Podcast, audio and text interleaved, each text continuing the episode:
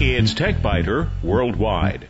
I'm Bill Blinn with an hour's worth of technology news in about 20 minutes. That's because we leave out the sports, most of the jingles, the weather, and the commercials.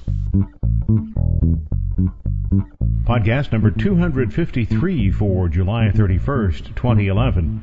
Portions recorded July 27th. As handy as those free Wi-Fi hotspots are, they're dangerous unless you're prepared. Being prepared means encrypting the connection, and that's not something that most free systems, or even some paid systems, will do automatically. The fix is relatively easy, and the cost is low. Here's the problem. When you connect to a public Wi-Fi hotspot, everything you send and receive is in the clear, meaning that it's not encrypted and that anyone who has a packet sniffer installed on a nearby computer can see everything you're doing. Packet sniffers are commonly used by network engineers to diagnose network problems, so they're easy to find, and some are even free. Now, if I were a crook, I might park myself regularly in a large airport and just harvest signals. And if you're in an airport that provides only paid access Wi-Fi, you'll probably also see some apparently free and unsecured networks. Thinking you just beat the airport out of its absurdly high fee, you connect to one of those free hotspots. Later, as you're on a plane at 35,000 feet, the operator of that phony hotspot is using your credit card information to buy a new computer or to raid your bank account. But even if you don't fall for that trick, your information can still be pulled out of the air unless you're careful. Start by using only the officially provided hotspot. The provider of the service should post signs with the network ID or SSID. And that's the only network you should connect to.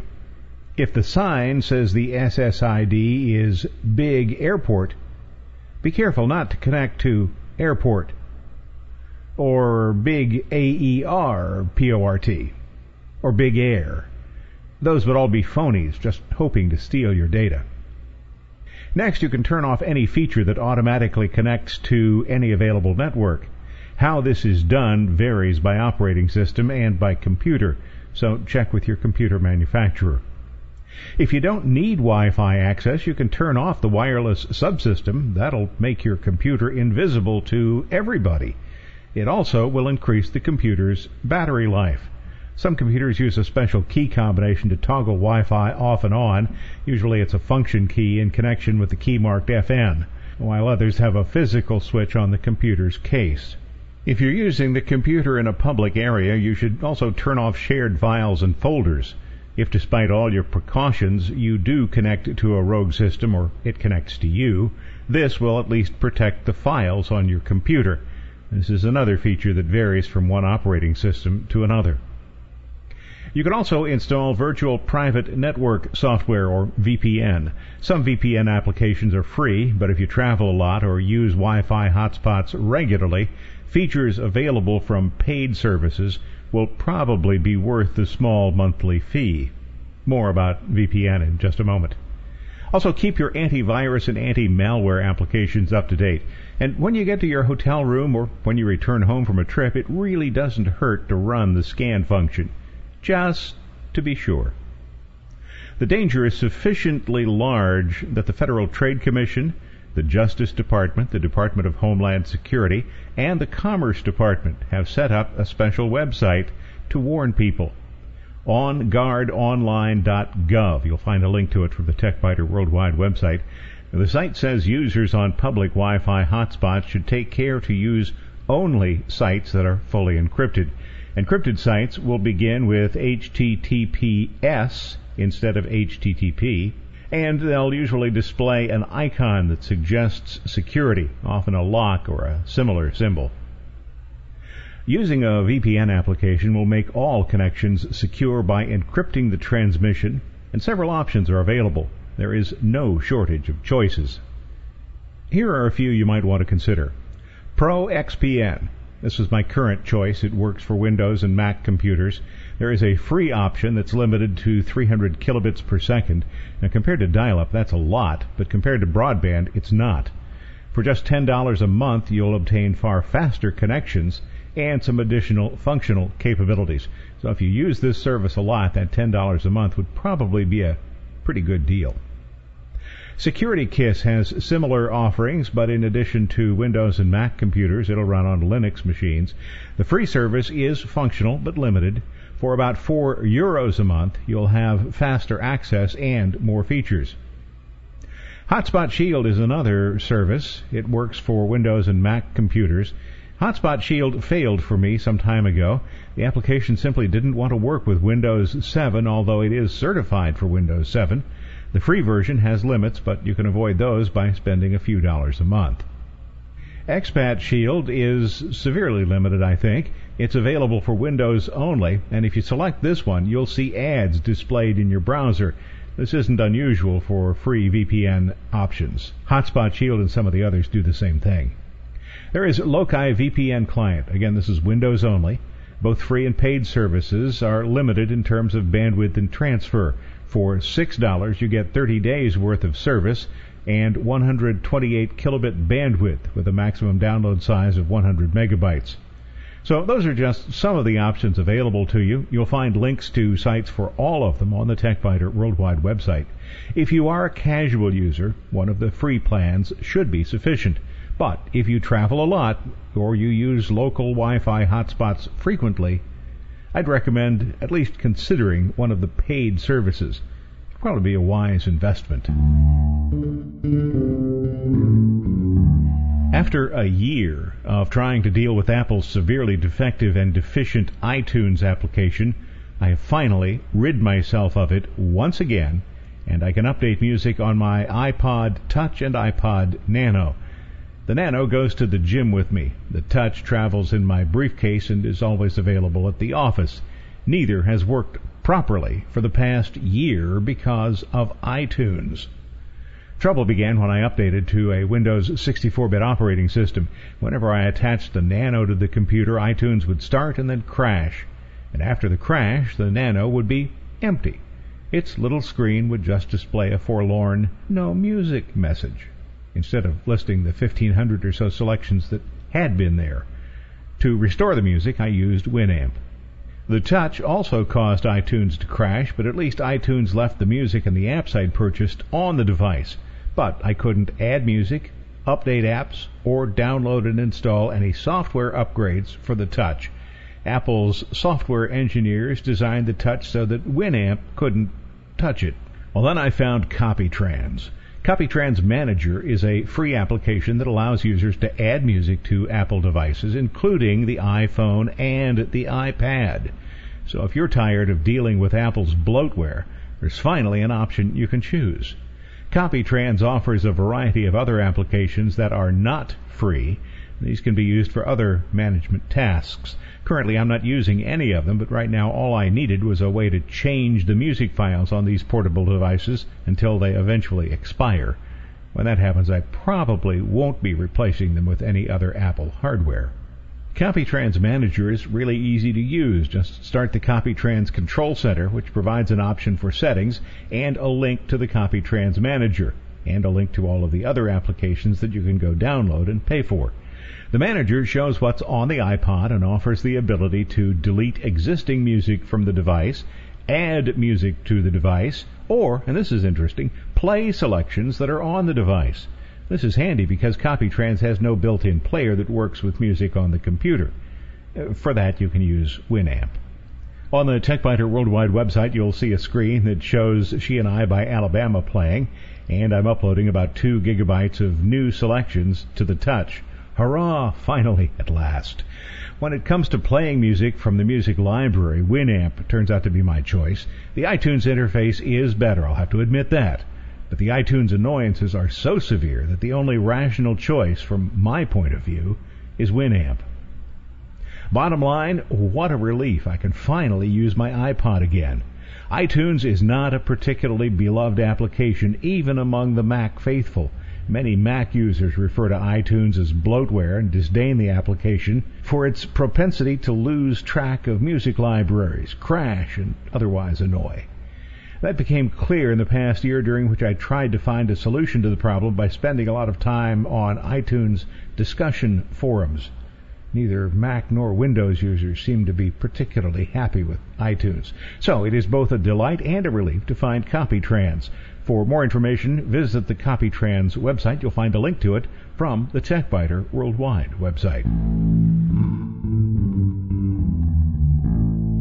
For more years than I'd like to claim, I have been using the BAT as my primary email program. It's true that I have to use Microsoft Outlook at the office, and in an office environment, Outlook's calendaring capabilities are a big plus. But in any setting other than an office, the BAT wins wings down. Version 5 is even better. The BAT's developers take an unusual approach. When they release a new version, the previous version's registration key continues to work until they reach the point one step of the new version. When I was preparing this review, the version number was 5.0.16. So my version 4 key continues to work and will continue to work until the developers decide they've squished enough bugs to name it version 5.1. The BAT is popular in Europe but it has only a small following in the U.S. Although I understand why, and the why is Microsoft, it still strikes me as illogical for people to use an application such as Outlook, Thunderbird, or Microsoft Mail when something so much better is available. I give office workers a special dispensation for two reasons. First, their IT department probably has mandated Outlook. And second, in an office environment, Outlook's included calendar scheduling and task management operations give it real advantages that no other application has. But the BAT is my choice because it is simply the most flexible email application I have ever found. Every time I ask the developers for a new feature, they tell me that they've already thought of it, and they provide the instructions I need to accomplish my goal. For example, I use a plugin called Anti-Spam Sniper to segregate the hundreds of spam messages I receive daily. The messages all go to a special folder called Junk. I found that when I deleted messages from that folder, they then went to trash, and I had to delete them again. I recommended to the developers that they make it possible to delete messages from junk without sending them to trash, where they would again have to be deleted. Alexander Petrari replied, and I quote, there's an easy way out. Open the properties of the junk mail folder and go to the deletion item on the left. Then enable use folder specific deletion settings. And finally enable normal deletion. Mark as deleted. Do not use the trash folder. That's all. End quote. Problem solved. Everything should be that easy. Every time I want a new feature, it seems that RIT has already thought of it and that all I need are the instructions on where to find it. So on one level, I don't understand why this application has only a niche following in the United States. But when I consider that using this application's immense feature base requires quite a bit of work to learn how the application really functions, I do understand. Many computer users are unwilling to expend the effort, even though the BAT would make it possible for them to perform actions that they would like to perform and can't do otherwise. What's new, you might be wondering, in version 5? Well, the developers have completely reworked the program's intercommunication mechanisms. Although the BAT has supported the IMAP protocol for a long time, the changes improve IMAP support to make the program more stable and secure. Folder information panels are new in version 5, and these display the dynamically updated information of the selected mail folders. Information displayed is interactive, so the user can make modifications. For example, viewing the logging account, editing account templates, and changing the intervals at which the application checks for new messages. The display of images in HTML coded email has always been a security issue, and some programs, Outlook for example, can simply block all images. That is what the BAT used to do. In version 4, it became possible to display images on a message by message basis now users can specify rules based on the sender, the recipient, the folder the message is in, or regular expressions, and these will determine when the images are displayed. And version 5 of the BAT uses Intel's advanced encryption standard instruction set to improve the speed of the AES algorithm used in TLS and SMIME communications. If you're a geek, maybe you understood that sentence. The BAT is complicated, complex, feature rich. It's a program that cannot be explained quickly or easily. Despite the fact that I've been using the BAT for a decade, I still regularly find that it has features I didn't know existed. The abilities I noted earlier to control deletions on a per account basis has been around for a long time. Alexandre Petrari kindly didn't call that to my attention when he simply explained how to accomplish what I wanted to do. But I know that account specific settings go back several versions. So instead of trying to tell you everything there is to know about the bat, I'll just mention some of the features that I think are important to me. With this application, my general assumption is this. Whenever I think of something I'd like the bat to do, the program probably already does it. You'll see on the TechByter Worldwide website an example of the program the way I use it. Message preview pane can be hidden and messages may be organized in many ways or even threaded if you participate in discussion lists. You'll see the junk mail folder. That's a special folder created by the spam add-on that I mentioned earlier. It places any messages that it considers to be spam in there. The trash folder is common to most email applications. It's where messages go before they're deleted. You'll also see some virtual folders. These aren't really actual folders. Regardless of what email address people send messages to, they will be caught and referenced in these special virtual folders. I know several people who have multiple email addresses. I direct all of their mail to these virtual folders. Even though the messages may be filtered into other real folders based on the address they used when they sent the message to me. So when I select one of these faux folders, I see messages from many real folders. I have a main account with a bunch of sorting folders that I use to keep things in order. Incoming mail is reviewed and then moved into one of the folders that you'll see there. And this is all done automatically with a series of dozens of filters. At the bottom of the list, one of the most useful functions, tabs for all unread, virtual addresses, or important. These are all different views of messages in the various mailboxes. I may want to see all the messages there. I may want to highlight just the ones that are unread. They're highlighted anyway, but I may want to limit the list to just the ones that are unread. I may want to look at messages that are just in virtual mailboxes, or I may want a list of all the addresses of people who have sent email to me. Yes, the BAT will provide that. Every address from every message on the system. With most email programs, when you view an email message, you see only what the application wants to show you. Most programs allow you to see some or all of the header information, but the BAT makes it possible to view the entire email data stream. When I do that, I can see parts of a multi-part message exactly the way it was transmitted along with the full routing headers. This view often answers questions about the message's origin and its legitimacy. Unfortunately, the BAT is the only email program I know that offers this option. The BAT's filtering mechanism is more powerful than anything I've seen in any other email client, and this is again one of the primary reasons that I use and strongly recommend the BAT. Learning how to use the filtering system, how to create all of those filters, and how to order them may seem daunting, but really it's not all that difficult.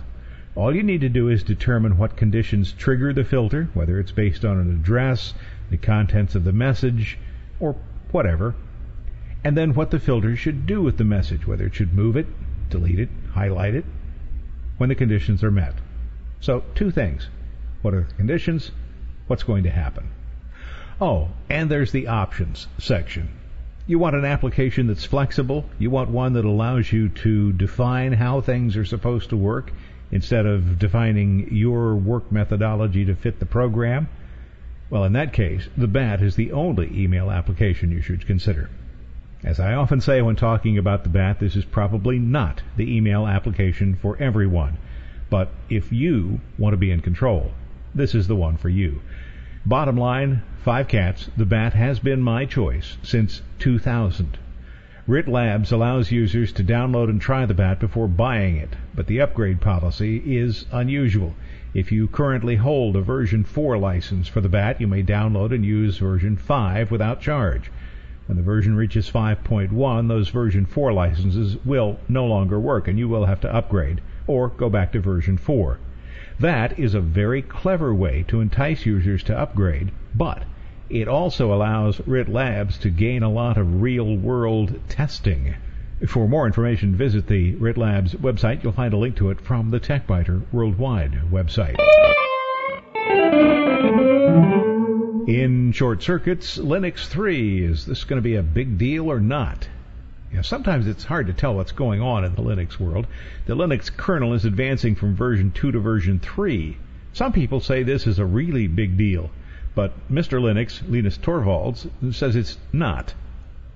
The Linux kernel will soon move from version 2.6, that's the version Linux users have been using for several years, to version 3.0 the Linux community isn't really talking about it very much.